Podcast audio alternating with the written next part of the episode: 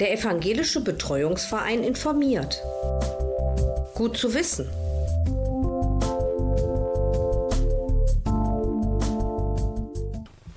So, und jetzt startet im Podcast eine neue Serie. Und zwar arbeiten wir zusammen, und da freue ich mich ganz besonders drüber, mit dem Evangelischen Betreuungsverein. Und wir machen in den nächsten Monaten regelmäßig eine Folge zu Themen, die mit Vollmachten, mit Betreuung zu tun haben. Und ich freue mich ganz besonders, dass ich die Leiterin des Evangelischen Betreuungsvereins heute am Rohr habe, die Frau Gorziel. Hallo Frau Gorziel, wie geht's Ihnen? Hallo Herr Bienko, vielen Dank für die Einladung. Danke, mir geht es gut. Wie geht's Ihnen? Danke, noch gut. Ich werde noch nicht betreut. da haben Sie Glück gehabt.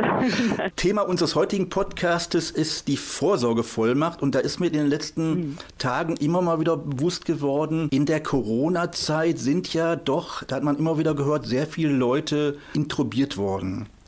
Und plötzlich war, bevor sie dann ins künstliche Koma versetzt worden sind, spielten sicherlich solche Sachen auch eine Rolle, wie wer betreut mich jetzt, wer hat meine Vollmacht. Und ich glaube, dass aufgrund auch der Corona-Zeit so ein Instrument wie die Vorsorgevollmacht immer wichtiger wird. Absolut, genauso ist es. Also ähm, ganz am Anfang einmal festzustellen, was ist denn die Vorsorgevollmacht überhaupt? Die Vorsorgevollmacht ist quasi die Möglichkeit festzulegen, wer im Bedarfsfall meine Interessen vertreten kann. Genauso wie Sie sagten, zum Beispiel, ich bin schwer erkrankt, liege auf der Intensivstation, es müssen medizinische Maßnahmen äh, entschieden werden, es braucht einen Ansprechpartner, der mit den Ärzten ins Gespräch geht, der vielleicht meinen Willen, meine Wünsche auch umsetzen kann. Da braucht es unbedingt im besten Falle eine Vollmacht, die ich vor vorher erstellt habe, auf eine Person meines Vertrauens, das ist ganz wichtig, das bedarf einen ganz großen Vertrauenszuspruch der Person, die ich hier bevollmächtigen möchte, weil die im Bedarfsfall handlungsfähig ist und meine Interessen vertritt, also für mich handelt, für mich entscheidet. Konkret als Beispiel kann man da auch noch neben Operationen oder medizinischen Maßnahmen benennen, zum Beispiel, wer erledigt meine Bankgeschäfte, wer vertritt mich gegenüber Ämtern und Behörden, wer sucht mir einen Heimplatz, wer löst meine Wohnung auf. Alle diese Dinge, die mein tägliches Leben betreffen, die muss dann rechtskräftig eine Vertretung für mich organisieren, immer ausgegangen von dem Fall, dass ich selber nicht mehr in der Lage bin, diese Entscheidungen zu treffen oder für mich selbst meine Dinge selbstverantwortlich zu lösen oder zu bewältigen. Ne? Das ist ganz wichtig. Und das ist dieses Instrument der Vorsorgevollmacht. Da sagt der Gesetzgeber, im besten Falle machen Sie sich hier vorher Gedanken, wenn Sie noch im Vollbesitz der geistigen Kräfte sind und bestimmen, was ist Ihr Wunsch, was ist Ihr Wille, wie soll eine Person meines Vertrauens diese Dinge für mich regeln, wenn ich es selber nicht mehr kann. Aufgrund einer Erkrankung, eines Unfalls oder eben aber am Ende des Lebens aufgrund des Alters. Ne? Da sind ganz verschiedene Möglichkeiten denkbar. Jetzt äh, räumen wir gleich mit einem Vorurteil auf. Ehepaare, die lange schon zusammenleben, haben oft die Gewissheit, dass doch in dem Fall, wenn was eintritt, der Partner derjenige ist, der vertreten darf. Das ist qua Gesetz nicht so. Das ist leider ein Trugschluss, aber viele äh, glauben, dass das genauso ist, dass wenn der Ehepartner in so einer Situation ist, wo es jemanden braucht, der recht wirksam irgendwie Entscheidungen treffen kann oder vor allen Dingen medizinischer ähm, Natur ist das ja auch oft dann im, im Bedarfsfall gegeben, dass es da einen Ansprechpartner braucht und das ist nicht automatisch so, dass der Ehepartner den anderen vertreten kann. Das muss tatsächlich über eine Vollmacht geregelt werden. Wenn es eine solche nicht gibt, dann ist eigentlich angezeigt, einen Antrag oder eine Anregung auf eine gesetzliche Betreuung Steuerbestellung bei Gericht einzureichen. Das erfolgt oftmals dann zum Beispiel im Rahmen eines stationären Aufenthaltes, dass die Ärzte eben sagen, okay, Sie haben hier keine Vollmacht für Ihren Ehepartner. Wir können mit Ihnen nicht besprechen, welche medizinischen Maßnahmen hier zum Beispiel veranlasst werden müssen oder unterlassen werden sollen. Wir müssen hier einen Antrag auf Betreuerbestellung bei Gericht einreichen. Und dann geht das Prozedere los. Das heißt, ein Verfahren ist beim zuständigen Gericht anhängig. Das ist mit Kosten verbunden. Das ist langwierig. Also es gibt auch Ausnahmefälle. Da ist eine Eilbedürftigkeit gegeben geben. Wenn zum Beispiel sehr wichtige, drängende Maßnahmen medizinischer Art entschieden werden müssen, kann das auch sehr schnell erfolgen. Aber das ist ein sehr großer Einschnitt in die Selbstbestimmung. Und im besten Falle haben Ehepartner hier vorgesorgt, haben sich gegenseitig bevollmächtigt, sodass in solchen Situationen diese ganze Maschinerie überhaupt nicht erst losgetreten werden muss. Das ist ein ganz, ganz wichtiger Punkt. Da sollte man sich unbedingt mit befassen. Und wen kann man als besseren äh, Vollmachtsinhaber benennen als den eigenen Ehepartner? Der kennt einen, mit dem kann man ganz ganz viele Dinge besprechen. Man hat hier vollkommenes Vertrauen im besten Falle und kann sich da gegenseitig einsetzen.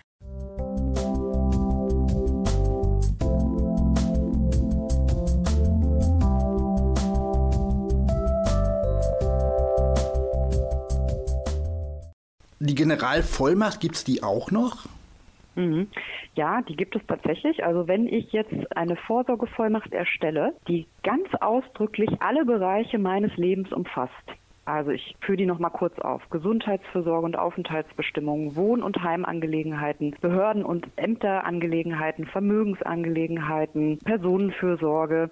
Dann, äh, wenn alle Bereiche inkludiert sind, ist das quasi gleichzusetzen mit einer Generalvollmacht durchaus. Man kann die Vorsorgevollmacht für einzelne Bereiche festlegen. Das ist durchaus möglich. Man sollte dabei aber immer bedenken, dass dann im Bedarfsfall, wenn ich einen Bereich nicht mit inbegriffen habe, für diesen Bereich eventuell doch eine gesetzliche Betreuerbestellung erforderlich ist. Also das ist immer eine ganz schwierige Geschichte. Ich würde immer empfehlen, die Vollmacht so umfänglich wie möglich zu gestalten und meinem Vollmachtsinhaber da wirklich viele Befugnisse einzuräumen. Zum Beispiel genannt Einwilligung in medizinische Maßnahmen, auch eventuell Einwilligung in freiheitsentziehende Maßnahmen, Unterbringungsmaßnahmen, wenn denn mein Zustand das erfordert zum Schutze, dass mein Vollmachtsinhaber hier Anträge stellen darf. Also da gibt es so ein paar Sonderbereiche. Da muss dann auch trotzdem, auch wenn ich ein Vollmachtsnehmer bin, muss ich das Gericht hier um eine Genehmigung bitten. Das wird aber immer auch kommuniziert durch die Ärzte, dass das erforderlich ist. Da braucht man keine Sorge haben, beziehungsweise hier sind auch Vereine für die Leute da und beraten und stehen zur Seite. Ich würde sie immer so verbindlich und umfänglich wie möglich gestalten, dass eben genau der Punkt, der eigentlich damit vermieden werden soll, nämlich dass der Staat involviert werden muss, das Gericht, dass das nicht passiert. Und das ist ganz oft leider der Fall, dass eben in der Vollmacht etwas nicht benannt wurde und dann doch eben der Weg über das Gericht erfolgen muss. Dazu muss man sagen, dass natürlich der Vollmachtsinhaber dann auch als Betreuer bestellt werden kann für den Bereich. Der Gesetzgeber hat gesagt, wenn es hier Angehörige, Freunde, Arbeitskollegen, Bekannte gibt, die die Betreuung übernehmen wollen und geeignet sind, dann sollen die auch vorrangig bestellt werden. Aber dennoch hat man ein Verfahren bei Gericht, das mit Kosten verbunden ist. Der Vollmachtsinhaber ist dem Gericht gegenüber zur Rechenschaft verpflichtet. Das Gericht ist quasi die Kontrollinstanz, was ja auch durchaus Vorteile hat. Es gibt Leute, die sagen, ich möchte schon gerne, dass derjenige, der meine Interessen vertritt, auch kontrolliert wird. Das hat man bei einer Vollmacht in dem Sinne nicht. Also es basiert wirklich auf Vertrauen. Ja, aber das ist so ein Punkt. Ne? Also man kann sie nur für einen bestimmten Bereich ausstellen, zum Beispiel Gesundheit und Aufenthaltsbestimmung und die anderen Dinge außen vor lassen. Nur dann wird der Vollmachtsinhaber irgendwann vielleicht an den Punkt kommen und sagen, ich komme hier mit meiner Vollmacht nicht weiter. Jetzt müssen wir doch über das Gericht gehen und hier quasi eine Bestellung als gesetzlichen Vertreter anregen. Kommen wir zur praktischen Ausfertigung der Vollmacht. Sie haben das jetzt angesprochen. Die muss ja dann gewisse Termina enthalten. Heißt das also, ich nehme ein Formular, das bereits vorgedruckt ist, oder kann ich das auch alles handschriftlich machen? Also grundsätzlich können Sie die Vollmacht so gestalten, wie Sie das gerne möchten. Die ist an keine besondere Form gebunden. Das heißt, sie kann handschriftlich am PC verfasst werden, die kann über einen Vordruck erstellt werden. Das bietet sich eigentlich sogar an, einen Vordruck zu verwenden, weil die sind mittlerweile super ausgearbeitet. Wir im Verein hier arbeiten mit Vordrucken vom Bundesministerium der Justiz und für Verbraucherschutz. Die sind wunderbar auf allen rechtlichen Grundlagen ausgearbeitet und können wirklich ohne Bedenken verwendet werden. Aber das ist jedem selber überlassen. Es bedarf hier keine einer bestimmten Form.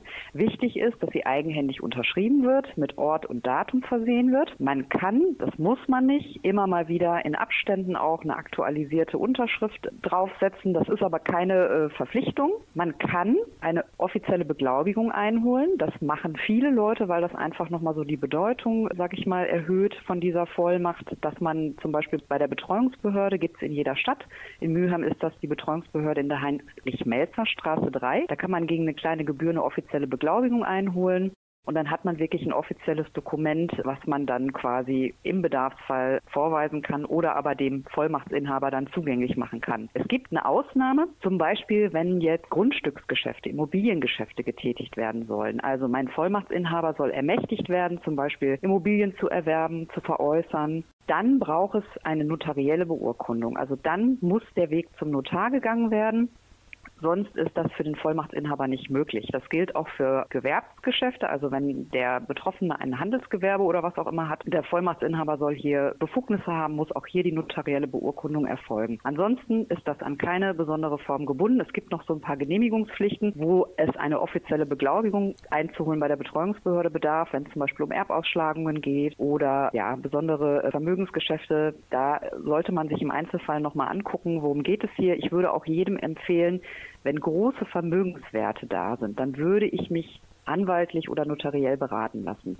Das würde ich dann wirklich gut ausarbeiten lassen, dass da alle Eventualitäten auch tatsächlich richtig rechtlich abgesichert sind. Kann ich denn dann eine Vorsorgevollmacht mit einem Testament koppeln oder ist das nicht möglich? Also das sind zwei verschiedene Verfügungen. Das Testament ist nochmal eine ganz separat zu betrachtende Verfügung. Die bezieht sich auf die Angelegenheiten nach dem Tode und wer eben rechtmäßiger Erbe werden soll.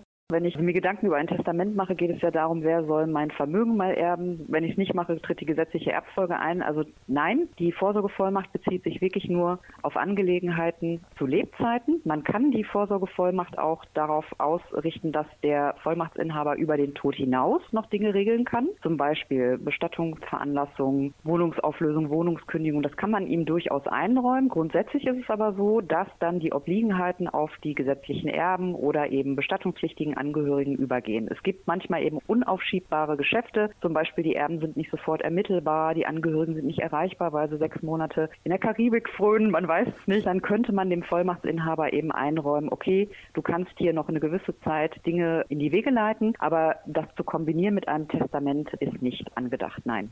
Jetzt haben Sie gerade gesagt, dass die Mülheimer die Möglichkeit haben, gegen eine geringe Gebühr sich die äh, Vollmacht beglaubigen zu lassen. Gibt es auch die Möglichkeit der Deponierung, dass ich also weiß, im Falle einer Erkrankung liegt meine Vollmacht an einem bestimmten Ort? Jein, also Sie haben auf jeden Fall die Möglichkeit, da würden wir auch immer eine Empfehlung zu aussprechen, eine Registrierung beim zentralen Vorsorgeregister der Bundesnotarkammer zu hinterlegen oder anzumelden. Das heißt, Sie teilen dort mit, es gibt die und die Verfügung. Sie können zum Beispiel sagen, ich habe eine Vorsorgevollmacht. Dort würden Sie eben Ihre Daten angeben und die Daten des Vollmachtsinhabers oder wenn Sie mehrere Personen bevollmächtigen, dann der Person, die in Ihrer Vollmacht aufgeführt werden. Sie können mitteilen, ob Sie eine Patientenverfügung haben, eine Betreuungsverfügung. Das wird dann da hinterlegt, auch gegen eine kleine Gebühr. Kann man heutzutage alles online machen oder aber eben über den Postweg. Da gibt es in den Broschüren, in denen auch die äh, Vordrucke für die Vorsorgevollmacht enthalten sind, auch ein Formular, was man verwenden kann. Und dann ist es so, dass alle Gerichte, die irgendwann mal ins Boot kommen und ein Verfahren für einen Betroffenen bearbeiten, sind verpflichtet, einen Abgleich bei dieser Bundesnotarkammer vorzunehmen. Und wenn die dann mitbekommen, aha, der Betroffene hat hier registriert, dass er Vollmachten erteilt hat. Da muss das Verfahren ruhend gestellt werden. Das heißt, hier ist klar, hier ist eine Vollmacht und der Vollmachtsinhaber ist hier in der Lage, rechtswirksam die Interessen des Betroffenen zu vertreten. Sie können, wenn Sie beim Notar waren, natürlich auch beim Notar eine Hinterlegung vornehmen und sagen, wenn mein Vollmachtsinhaber im Bedarfsfall handlungsfähig sein soll, dann könnte er sich die Verfügung eben dort organisieren. Wir empfehlen immer das Original, weil das Original braucht es dann irgendwann. Das Original muss vorgelegt werden in bestimmten Fällen, dass man es eben zugänglich macht, aber im besten Falle auch sorgsam aufbewahrt. Also wenn ich natürlich ein großes Vertrauen zu meiner Person, die ich da bevollmächtigt habe, habe oder zu den mehreren Personen, die ich bevollmächtigt bevollmächtigt habe, kann ich denen das Original auch aushändigen. Aber man muss wirklich vorsichtig sein, weil im Endeffekt ist sie ab Ausstellungsdatum gültig, weil in den meisten Fällen wird nicht erst geprüft, ist denn jetzt der Bedarfsfall, heißt der Betroffene ist nicht mehr selber in der Lage, sich um seine Angelegenheiten zu kümmern, auch wirklich eingetreten. Spielen wir den Fall jetzt nochmal praktisch durch und gehen an den Anfang unseres Gespräches zurück. Da ist jemand auf der Intensivstation und eine Intubierung droht. Dann kann er aber noch oder sie unmittelbar,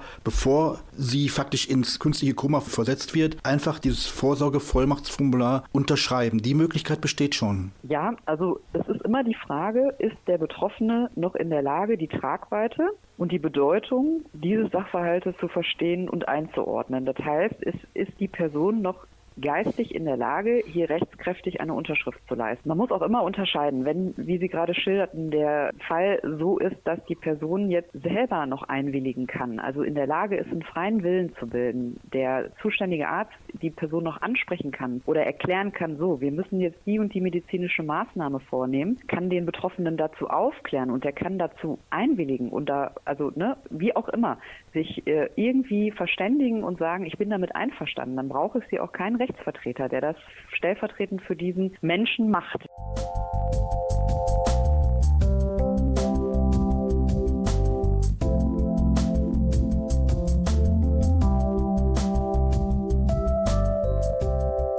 Wenn aber der äh, Betroffene nicht mehr einwilligungsfähig ist, also das ist auch immer wichtig mit den Ärzten da zu besprechen, wie schätzen die die Lage ein. Das sind eben Fachleute.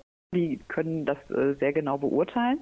Wenn man sich da nicht sicher ist, dann werden die einem schon sagen, das ist noch möglich, ja oder nein. Und wenn man das vorher eben noch nicht aufgesetzt hat, die Vorsorgevollmacht, dann könnte man in bestimmten Fällen eventuell da auch noch mal schnell eine Vollmacht erstellen. Aber in der Praxis, muss ich Ihnen ehrlich sagen, ist das selten der Fall.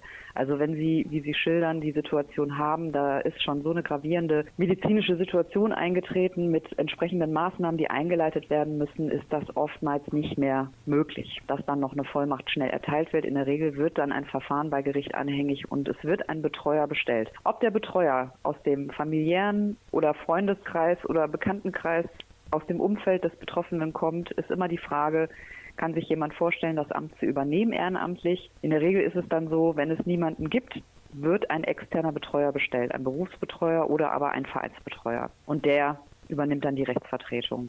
Also sollte man das in jedem Fall zu einem Zeitpunkt organisieren und auch klarstellen, solange man nicht in eine solche Situation gerät? Unbedingt. Es ist die Frage, wie wichtig ist mir so eine Verfügung? Möchte ich, dass mein Wille und meine Wünsche Beachtung finden, wenn immer vorausgesetzt, ich nicht mehr in der Lage bin, das kundzutun, das deutlich zu machen. Wir nehmen jetzt als Beispiel mal eine dementielle Erkrankung, die mich verändert und ich bin nicht mehr in der Lage, meinen Willen zu bilden oder eben meine Wünsche zu äußern. Dann sollte man das unbedingt machen, wenn man verantwortlich sich selbst gegenüber sein möchte, aber natürlich auch seinen Angehörigen. Ne? Man sollte vorher genau über diese Themen sprechen. Ich finde, es hat auch einen ganz großen Vorteil, wenn man dieses Instrument wahrnimmt, weil man einerseits eine Person des Vertrauens äh, bevollmächtigen kann. Die Person kennt mich, die weiß, wie ich mein Leben lebe, die kennt mich, meine Wünsche, meinen Willen und wird es im besten Falle in meinem Wohle so umsetzen, wenn ich nicht mehr in der Lage dazu bin. Der Staat bleibt außen vor, also das Gericht würde nicht involviert. Der Vollmachtsinhaber ist im Bedarfsfall sofort handlungsfähig, wenn diese Situation, wie auch immer die sich gestalten, eintreten, kann meine Vollmachtsperson sofort mit der Vollmacht loslegen. Und es braucht nicht erst ein Verfahren, was sich teilweise über Monate hinziehen kann. Und es werden Kosten gespart, weil ein Verfahren bei Gericht, muss man sich nichts vormachen, ist natürlich mit Kosten verbunden. Zumal, wenn die Betreuung extern geführt wird, ist natürlich der Betreuer berechtigt, eine Vergütung zu beanspruchen. Und all das würde man quasi vermeiden. Wichtig ist natürlich auch, das ist eine Frage, die stellen viele Leute und deswegen finde ich es sehr wichtig. Es kann natürlich eine Person, die niemanden hat, den sie bevollmächtigen kann, keine Vorsorgevollmacht erstellen. Voraussetzung ist, ich brauche jemanden, den ich benennen kann. Ich kann keinen Berufsbetreuer dort einsetzen, ich kann keinen Verein dort einsetzen. Ich brauche jemanden, der dazu bereit ist und den ich hier benennen kann. Ansonsten bleibt mir diese Option nicht. Dann mhm. läuft es irgendwann auf eine Betreuerbestellung hinaus im Bedarfsfall. Ich kann diese Vorsorgevollmacht aber auch jederzeit widerrufen. Genau. Also eine Vollmacht können Sie natürlich jederzeit widerrufen, solange Sie im Besitz ihrer geistigen Kräfte sind. Das ist ganz wichtig. Natürlich können sie das tun. Sie können die Vollmacht auch verändern. Sie können die Vollmacht dann auch auf eine andere Person umstellen, wenn sie das möchten. Wichtig ist halt nur, man sollte dann die vorherige Vollmacht nichtig kenntlich machen oder vernichten, wie auch immer. Man sollte dann nicht verschiedene Verfügungen haben. Das verwirrt und das macht es nicht einfacher in der Praxis. Wenn aber der Zustand so ist, dass die betroffene Person eigentlich nicht mehr geschäftsfähig ist oder nicht mehr rechtswirksam was unterzeichnen kann, dann ist es schwierig. Dann kann diese Vollmacht zunächst erstmal nicht widerrufen werden, zumindest nicht von der betroffenen Person. Dann gilt es eben, wenn zum Beispiel in der Familie Unstimmigkeit darüber besteht, dass der Vollmachtsinhaber hier nicht zum Wohle des Betroffenen agiert, dann kann man das anfechten natürlich und dann ist es Aufgabe letztlich der Behörden des Gerichts, das zu prüfen, ob die Vollmacht äh, niedergelegt werden muss oder für nichtig erklärt wird. Da gibt es zum Beispiel auch die Konstellation, es wird dann ein Betreuer bestellt der dann diese Vollmacht quasi widerrufen kann. Das ist immer die Frage, wie ist die gesundheitliche Situation des Betroffenen? Man muss sich das so vorstellen, ein Mensch, der eine gesetzliche Betreuung hat oder der eine Vollmacht erstellt hat, die ausgeübt wird, ist ja nicht per se geschäftsunfähig. Der kann vielleicht in Teilen und in bestimmten Bereichen seines Lebens durchaus noch alleine für sich sorgen und Dinge selbstverantwortlich entscheiden. Aber es gibt vielleicht Teilbereiche, wo er das nicht mehr so gut kann oder aufgrund seiner Erkrankung wirklich eine umfassende Unterstützungsleistung braucht. Und das ist eben dieses Instrument der Rechtsvertretung. Der Rechtsvertreter soll nach den Wünschen und zum Wohle des Betreuten agieren, mit ihm, wenn er in der Lage dazu ist, Dinge besprechen, aber eben auch in Teilen, wo der Betroffene selber nicht mehr in der Lage zu ist, Dinge übernehmen. Und er agiert ja in dem Namen des Betroffenen. Also wenn ich einen Antrag stelle, für einen Vollmachtsgeber oder für einen gesetzlich Betreuten ist das so, als hätte die betroffene Person diesen Antrag selbst gestellt. Wenn jetzt jemand nach diesen Formblättern sucht, kann er die entweder im Internet ziehen über das Bundesjustizministerium. Er kriegt sie aber auch, denke ich, über einen Link auf eurer Seite.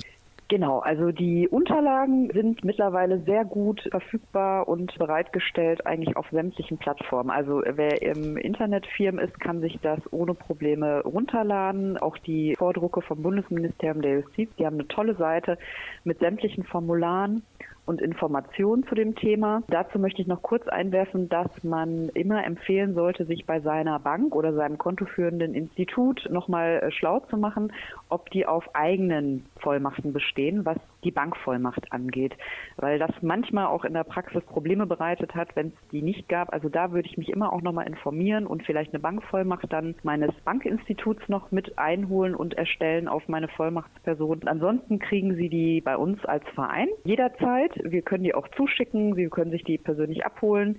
Es gibt mittlerweile viele Anbieter, auch ambulante Pflegedienste, Senioreneinrichtungen, die solche Sachen vorhalten. Also daran scheitert es überhaupt nicht. Also jeder, der sich mit dem Thema auseinandersetzen möchte und vorhat, eine Vollmacht zu erstellen, der bekommt diese Materialien auch. Frau Gotziel, jetzt haben wir die Vorsorgevollmacht in allen Variationen besprochen. Unser nächstes Thema wird dann sein die Patientenverfügung. Da freue ich mich mhm. jetzt schon drauf. Unsere Hörer können sich vertrauensvoll an den evangelischen Betreuungsverein wenden, wenn da noch Fragen sein sollten. Selbstverständlich, Herr Wirko, genau. Also wir als Verein, wir haben unter anderem die Aufgabe, dass wir eben genau zu diesem Thema rund um das Betreuungsrecht beraten. Alle Mülheimer Bürgerinnen und Bürger, die da ein Interesse daran haben, gerne auch äh, persönlich im Beratungsgespräch, telefonisch. Wir bieten normalerweise auch Veranstaltungen zu dem Thema an. Unsere ähm, Dauerbrenner sind tatsächlich die Vorsorgevollmachten, Betreuungs- und Patientenverfügung. Da gibt es ganz viel Bedarf. Zur Corona-Zeit haben wir es ein bisschen umgestellt. Wir bieten das jetzt auch online an. Das ist natürlich manchmal ein ein bisschen eine Hemmschwelle, weil viele ältere Leute oftmals ja gar nicht die Ausstattung haben, aber wir bemühen uns um kreative Lösungen. Sie können uns da jederzeit ansprechen. Wir beraten zu dem Thema. Wir gucken mit Ihnen zusammen über die Verfügungen. Wir helfen Ihnen bei der Erstellung. Jeder Fall ist anders. Da äh, sind wir gerne bereit, mit Ihnen da ins Gespräch zu gehen. Und da möchte ich noch sagen, es gibt in Mülheim zwei Vereine. Einmal den Betreuungsverein vom Diakonischen Werk und den ASB. Die machen genau dieselben Aufgaben wie wir. Das ist eben die Beratung rund um das Thema Betreuungsrecht. Und auch wenn Leute eventuell ehrenamtlich Familienangehörige betreuen oder außerfamiliär sogar Betreuung übernommen haben, sind auch da die Vereine Ansprechpartner. Also wir beraten die ehrenamtlich Betreuenden, wir begleiten sie, unterstützen sie in ihrer Tätigkeit, helfen bei der Korrespondenz mit den Gerichten. Auch da sind wir tatsächlich Ansprechpartner und alles kostenlos. Das ist eine unserer originären Aufgaben. Dafür sind wir da. Frau Gotzi, vielen lieben Dank für das Interview und wir hören Sehr uns gerne. dann in Kurze wieder. Sehr gerne, Herr Bienko. Vielen Dank.